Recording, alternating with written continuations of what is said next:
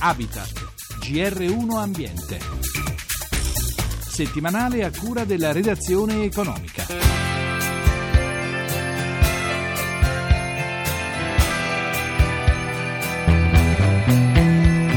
Anche in tempi di crisi molti giovani riescono ad avviare un'attività, lavori creativi, soprattutto nel campo agricolo ed ambientale, settori che in questo momento possono offrire maggiori opportunità.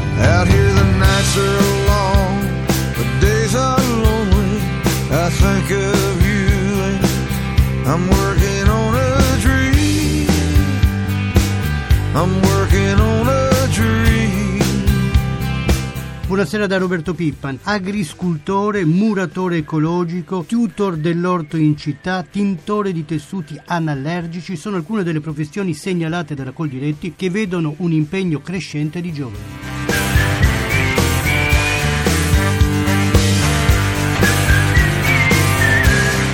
Salvatore Satanassi, di quarto di Sarsina e agri-erborista. L'azienda è situata a 500 metri in provincia di Forlì, siamo diverse persone a lavorare. Ovviamente essendo un'azienda complessa si, si divide vari ruoli, per cui in questo caso sono a preparare dei cosmetici, ma anche avendo fatto un percorso di studi come naturopata posso poi consigliare i prodotti erboristici a seconda delle tipologie di problemi. Quanti lavorate nella sua azienda? Una ventina, poi magari qualche nuova assunzione nell'estate per i lavori agricoli più estesi. Con che cosa fate i vostri prodotti? I prodotti sono a base intanto di piante officinali che coltiviamo nella nostra azienda, poi abbiamo un laboratorio di trasformazione e vendiamo per corrispondenza. Quindi sono fatti principalmente con gli estratti della nostra azienda, oli, prodotti a base del miele, rimedi floreali come i fiori di Bach, cosmesi, tutto naturale e biologico. Quindi un lavoro che vi consente di stare a contatto con la natura, di allevare voi le piante e di fare anche buoni affari. Un ideale di stile di vita che cerchiamo di promulgare perché ci permette di lavorare nonostante la terra stia dando anche delle difficoltà in altri settori, invece con le idee giuste si riesce a poter stare nel proprio territorio e accrescendo comunque anche la cultura. Il passaparola è stata diciamo, la pubblicità più fondamentale almeno all'inizio. Ci stiamo spostando anche all'estero, siamo stati in Germania qualche settimana fa, abbiamo trovato degli interessanti collegamenti anche con l'Australia per la vendita comunque anche in grosse quantità. Quali sono i prodotti maggiormente richiesti? Rimedi floreali, quindi i fiori di Bach, poi la cosmesi naturale, vegetale, tutto biologico ovviamente. C'è bisogno di avere un terreno molto grande per poter fare questo lavoro?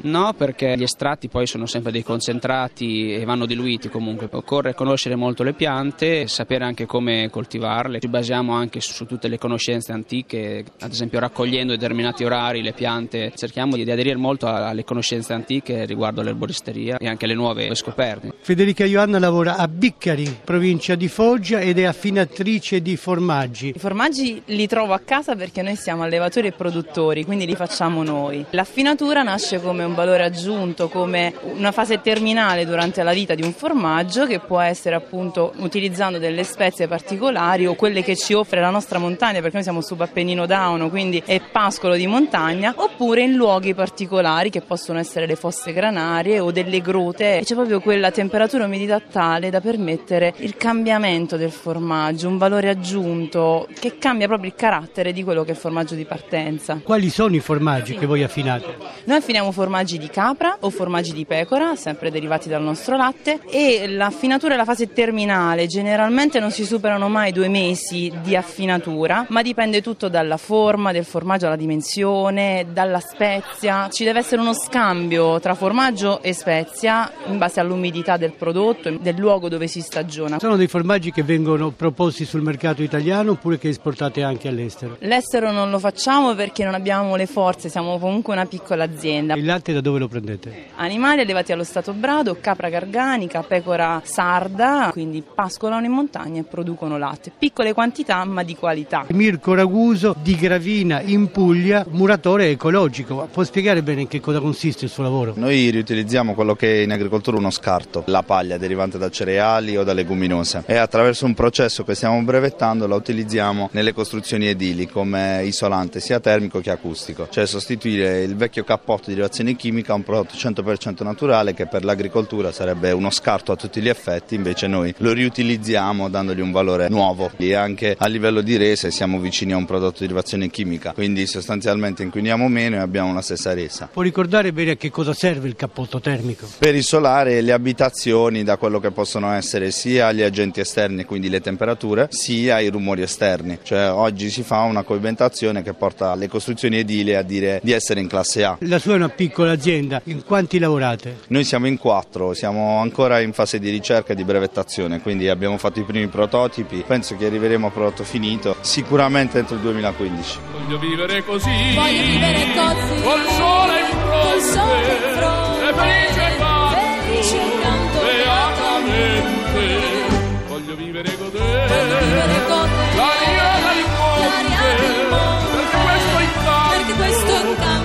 incanto non costa niente.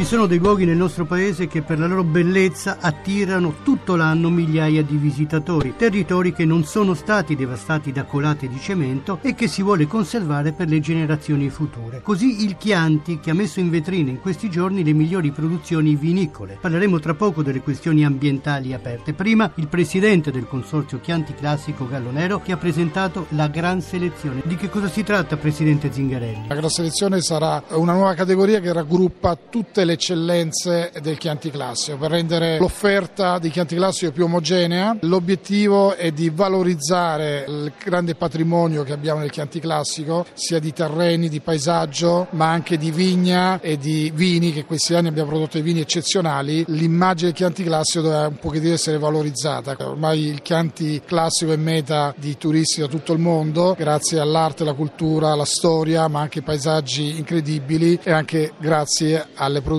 di vino. C'è una sinergia molto importante. E quali sono i principali paesi verso i quali voi state aumentando le esportazioni? Sicuramente il mercato principale per il Chianti Classico ormai è diventato gli Stati Uniti d'America, già da tanti anni che ha superato addirittura le vendite in Italia. Sta crescendo molto bene il Canada, la Germania è il secondo mercato di sbocco, poi Inghilterra, Giappone, iniziamo a lavorare abbastanza bene in Russia e in Brasile e poi tutta l'Europa in generale. Se nei primi anni 2000 il Chianti Classico veniva venduto circa il 35-40% in Italia, adesso con gli stessi numeri, addirittura numeri un po' superiori, in totale l'Italia rappresenta meno del 20%. Contiamo anche con questa operazione da gran selezione e non solo, perché abbiamo preso decisioni molto importanti anche eh, relative al nostro simbolo del gallo nero che è in assoluto al mondo il marchio più importante legato a un consorzio, a una denominazione. Abbiamo deciso di dare nuova vita facendo un restyling del gallo nero e posizionandolo su tutte le bottiglie in maniera molto più visibile rispetto a prima. Voglio vivere così.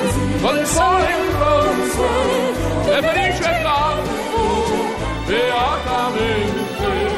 Fondazione Chianti Classico si preoccupa della tutela di questo territorio. Filippo Mazzei è il vicepresidente del consorzio. Da parte dei produttori non mi pare che si possano additare operazioni speculative, brutte dal punto di vista costruttivo. Capannoni dove non dovrebbero esserci. Stiamo lottando con i vari comuni perché ci diano la possibilità di riconvertire certi capannoni del passato in cose più belle. Assistiamo a questi disastri invece di natura meteorologica. Avendo l'Italia un territorio particolarmente delicato, è chiaro che i fenomeni si accentuano con danni delle volte davvero enormi. Nel nostro territorio noi abbiamo fatto un buon lavoro, nel senso che non abbiamo mai avuto problemi, neanche recenti, con queste giornate di pioggia, abbiamo avuto anche giornate con 100 o 120 mm in poche ore. Quindi Nelle scorse settimane. Ciò non toglie che su questo argomento siamo soli. Il discorso de- delle piogge e delle regolazioni delle acque è una cosa molto semplice, bisogna tenere i fossi puliti e che scarichino bene. Non bisogna essere degli scienziati. Manutenzione del territorio. Noi facciamo quello che possiamo, ovviamente per legge non possiamo intervenire sulle cose più grandi, dovrebbe intervenire il genio civile e i consorzi di bonifica. Stiamo facendo molta pressione su questa gente che purtroppo non ha soldi. Il vero problema che noi abbiamo sono i boschi. Se lo abbandoni è un disastro. Oggi il bosco non ha una risposta economica e quindi le aziende cercano di portare avanti i tagli, che i boschi siano puliti e tenuti bene, tutto a costo. Questo secondo me è un problema che è stato molto molto sottovalutato perché i boschi, ricordiamoci, trattengono l'acqua, cosa che i campi non fanno, quindi sono di fondamentale importanza.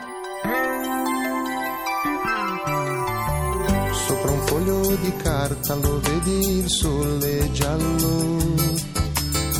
Ma se piove due segni di biro ti danno un ombrello.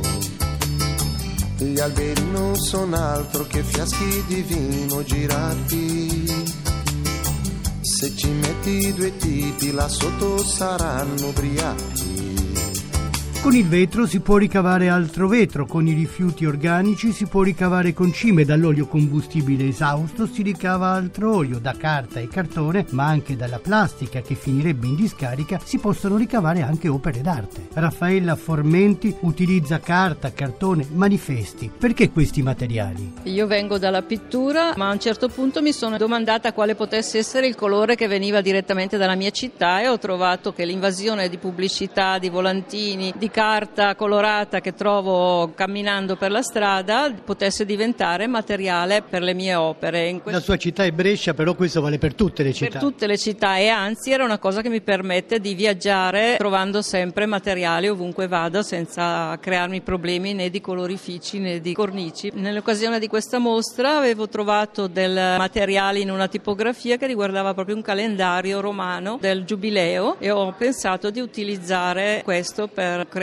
questi lavori. La mia intenzione era quella di rendere figurativamente quello che può essere tutto questo accumulo di informazioni che mettiamo in internet, per cui anche la cultura che viene poi compressa in queste informazioni e che spesso finiscono più nel dimenticatoio e si legge solo in superficie. Ho più occasione di esporre in Germania che non in Italia. Purtroppo mi accorgo che c'è più attenzione e più supporto nei confronti degli artisti. E c'è anche una maggiore sensibilità rispetto alle tematiche ambientali, per esempio del riciclo, dell'utilizzo. Noi dobbiamo prendere esempio anche da paesi più virtuosi di noi. In paesi come la Germania è da molti più anni che c'è questa attenzione rispetto al recupero, rispetto a non consumare oltre, rispetto alla potenzialità del riutilizzare i materiali per altro. Non si deve buttare niente. Molti mi hanno detto da quando ho visto il tuo lavoro, quando trovo una scatola per strada la guardo con occhi diversi e ho più attenzione anche quando la getto a cosa potrebbe diventare di diverso che non spazzatura semplice. Siamo tutti ma lo siamo sul più bello in un acquarello che scolorirà, che scolorirà. E per oggi la nostra trasmissione termina qui. Da Roberto Pippan e in regia da Francesca Librandi l'augurio di una buona serata. A risentirci venerdì prossimo.